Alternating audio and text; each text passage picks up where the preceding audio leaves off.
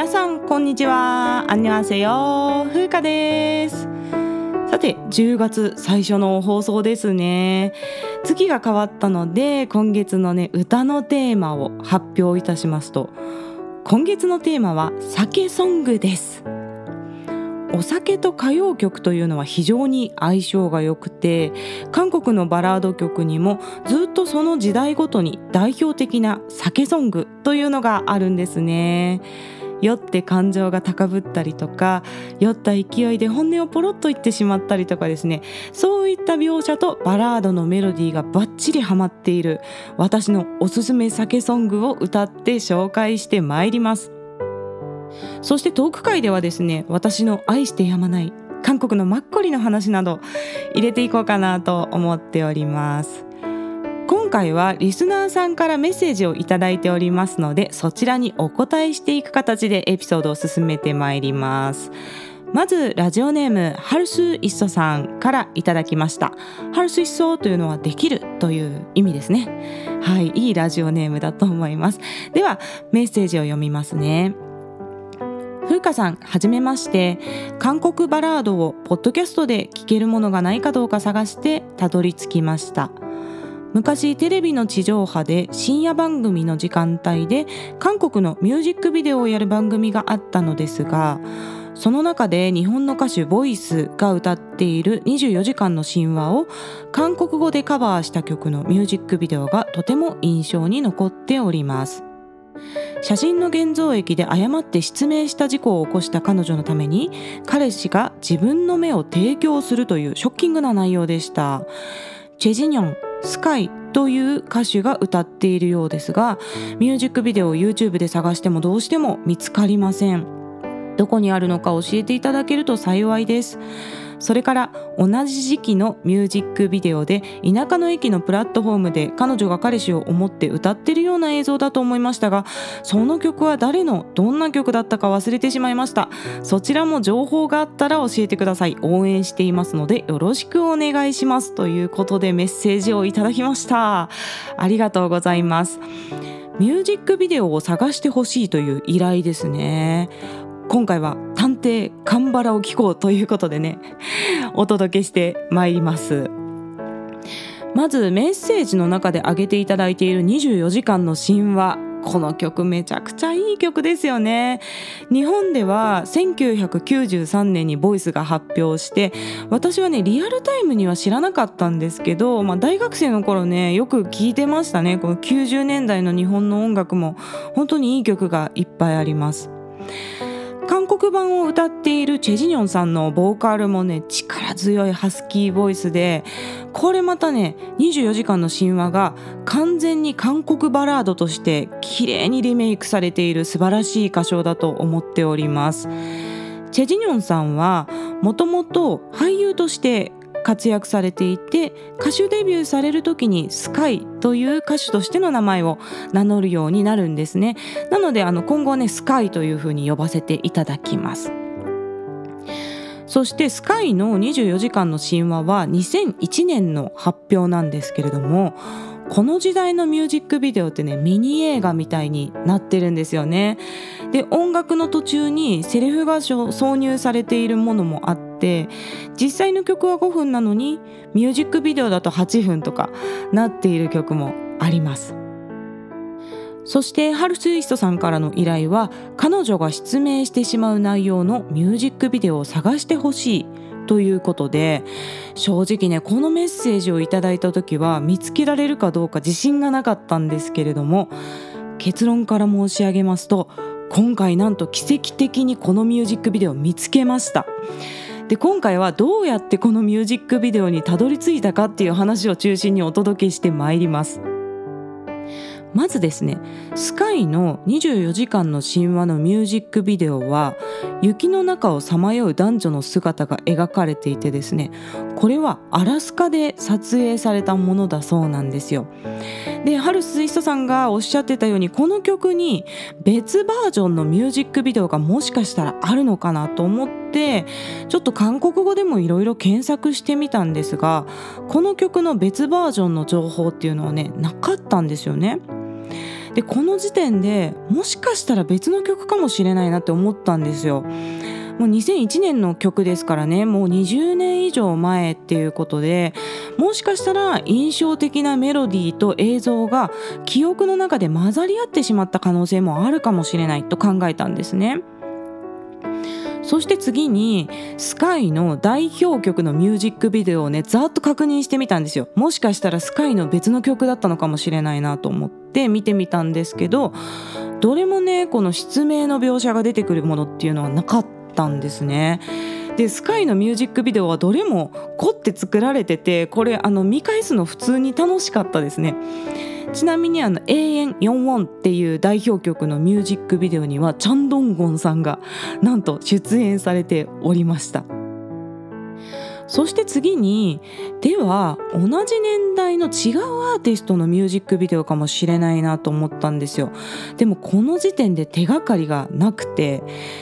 で2001年発表のミュージックビデオをじゃあ全部洗っていくってなると膨大な量になるので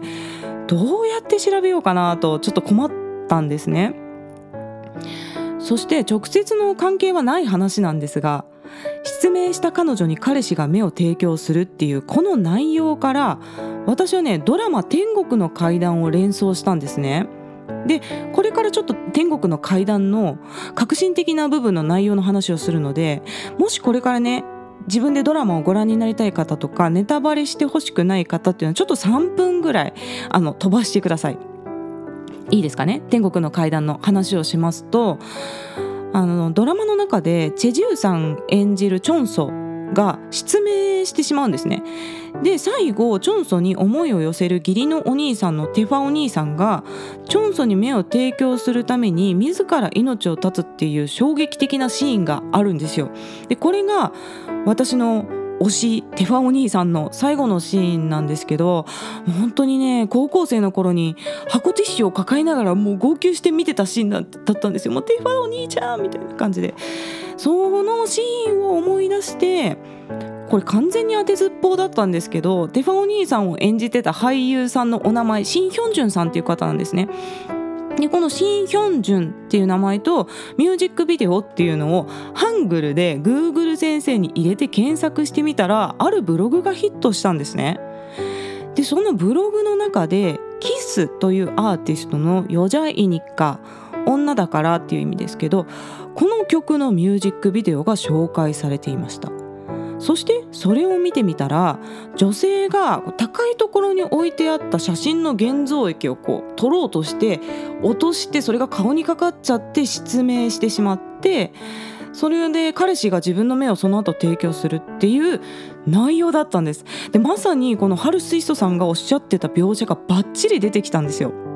でしかもそのミュージックビデオの中で目を提供する彼氏の役をやっていたのがなんとシン・ヒョンジュンさん天国の階段のテファお兄さんとたまたま同じ俳優さんだったんですよ。でこれ本当に当てずっぽうっていうか、まあ、当たるわけないだろうと思いながら自分がね連想したドラマのシーンを思い出しながらその俳優さんの名前で検索したらバッチリたどり着いてしまったのでもう鳥肌ものでございました。で天国の階段は2003年のドラマなんですよね。でこのキスの曲は2001年なのでこの曲はそれより前に発表されているとシン・ヒョンジュンさんはもう失明の演技を2回やってるっていうことですよね。ということでこの「キッス」というアーティストの「ヨジャイニッカ女だから」という曲のミュージックビデオを概要欄に貼っておきますのでちょっとハルスイストさんぜひご覧になってみてください。そしてメッセージの後半ですね同じ時期のミュージックビデオで田舎の駅のプラットフォームで彼女が彼氏を持って歌っているような映像これもねどんな曲か教えてくださいっていうことだったんですけれどもこちらはねちょっとわからなかったんですね。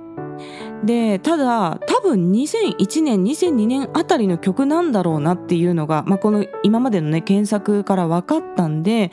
まずね2001年の代表的なヒット曲を確認しようと思って韓国の音楽チャンネル Mnet が毎年やっている授賞式の記録っていうのがネット上に残ってるのでこれをね参照してみたんですね。現在は Mnet アジアンミュージックアワーズという授賞式になってるんですけど2001年は M ネットミュージックビデオフェスティバルっていう名前だったんですねでこの記録を参照していたらなんと2001年はソン・シギョンさんですよ。今やバラードの皇帝ソン・シギョンさんが最優秀新人男性アーティスト賞を受賞されていた年でした。そして新人グループ賞はブラウンアイズ。4大ボーカリストのナオルさんの所属していたグループですね。そして R&B 賞は JYP ことパク・ジヨンさんが受賞されていたりとかですね今皇帝とかも4大ボーカリストそして事務所の社長さんとしてプロデュース側に回っているような方々が新人だった時代だったんですねまだね2001年っていうのがね。そして女性歌手はというとこの2001年当時はワックスさんの全盛期でした。でこの番組でも5月に「化粧を直して」という曲をカバーしたんですがこの曲もね2001年の発表なんですね。だからこのハルツイストさんがおっしゃっていた田舎の駅のプラットフォームで彼女が歌ってるような映像っていうのがワックスさんの曲かなと思って、まあ、ワックスさんの代表的なミュージックビデオをざっと見てみたんですがそのような描写がなかったんですね。そしてこの2001年にバラード大賞というのを受賞した曲がキム・ゴンモさんの「ミヤネよごめんね」っていう曲でこの曲のミュージックビデオの一部に田舎の駅のプラットフォームの描写が出てくるんですけどこの曲かどうかちょっとこれは自信ないですね。まあでも一応この曲もリンクを貼っておきます。で年代としては多分2001年2002年あたりだと思いますのでこの周辺の年のヒット曲のミュージックビデオを探してみるとお探しの曲が見つかるかもしれないです。そんなわけで春水槽さんメッセージありがとうございました。そして今日はもう一通紹介いたします。グマナスティさんからいただきました。ふうかさんこんにちは。いつも楽しくお聞きしています。エピソード55でコングクスの話を聞いてぜひ味わってみたいとお店を探して食べてきました。ラジオ大阪ハッピープラス水木担当の慶本雅美さんがオーナーで料理をしているお店でラッターブルとフランス語の名前の韓国レストランでいただきました。サラサラしたおつゆのコングクスであっさりしていてとても美味しかったです。大阪市西区にあっておすすめのお店です。コングクスは9月で終わりですが。慶本さんのラジオではハッピーコリアのコーナーもされているのでお話が盛り上がるかもしれないですね。賢い医師生活のリクエストアロハをお願いします。これからも楽しい番組をお待ちしていますということでリクエストとメッセージをありがとうございます。グマナスティさんはジョイジョイライフの方にもメッセージを送ってくださいましたよね。いつも聞いていただいてありがとうございます。そして賢い医師生活のリクエストアロハ。これいい曲ですよね。こちらね11月にカバーさせていただきます。教えていただいたお店のラッターブルをね検索してみたらすごく素敵なお店でインスタグラムのねアカウントがあってそこに美味しそうな韓国料理の写真がいっぱい並んでおりました。でマッコリとかねワインもあるみたいなんで必ず行きます。大阪なんでねあの私も住んでるところが大阪府なんでかなり行きやすい場所なんでぜひね行かせていただいて。でまた行ってきたらこの番組内で報告したいと思います。そしてグマノスティさんもう一通ねメッセージを送っていただいたのでこのメッセージは次回の歌会の冒頭でまた紹介させていただきます。そんなわけで今日はねリスナーさんからいただいたメッセージを中心にお送りしてまいりました。また概要欄の質問箱からメッセージや質問リクエストなどぜひ気軽に送ってください。日本語でも韓国語でも大丈夫です。YouTube の方もよろしくお願いします。ではまた次の放送でお会いしましょう。さようなら。